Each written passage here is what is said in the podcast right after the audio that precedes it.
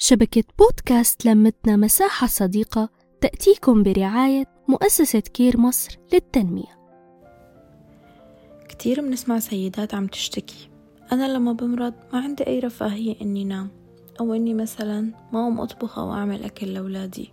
كتير بنسمعها عم تقول لا جوزي ما بيهتم كتير لظروفي الصحية ولا بيراعي إني ممكن أكون محتاجة أي راحة ولا حتى بيهتم إنه يوفر لي أي جو هدوء وأنا مريضة.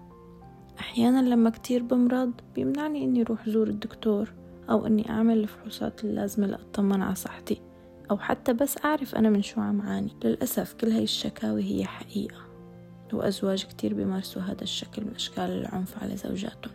بيطلق عليه العنف الصحي. هو اللي بيكون فيه الزوج معنف بطريقة لا مبالية بحق زوجته شريكة حياة أو حتى كإنسان عايش معه بس هي بتكون ضعيفة تعبانة بحاجة للاهتمام والرعاية. ببساطة هو بيتغيب عن البيت أثناء تعبها هي بتضل عم تكابر تقوم بكل مهامها وواجباتها اليومية. شو النتيجة؟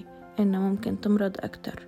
تعب عندها يتحول من مشكلة بسيطة لمشكلة كبيرة وهي ما عندها أي جرأة إنها تطلب المساعدة منه أو تقول بكل صراحة أنا مريضة بحاجة لدكتور وعلاج.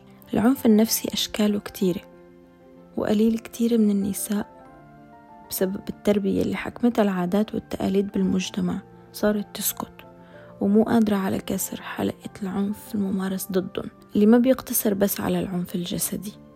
خلي القادرة تحكي بلسان الغير قادرة. لازم الحكايات تنحكى ولازم العنف يتوقف. لكل إنسى عم تسمعني اليوم أنت لستي وحدك. نحكي نتشارك نتواصل.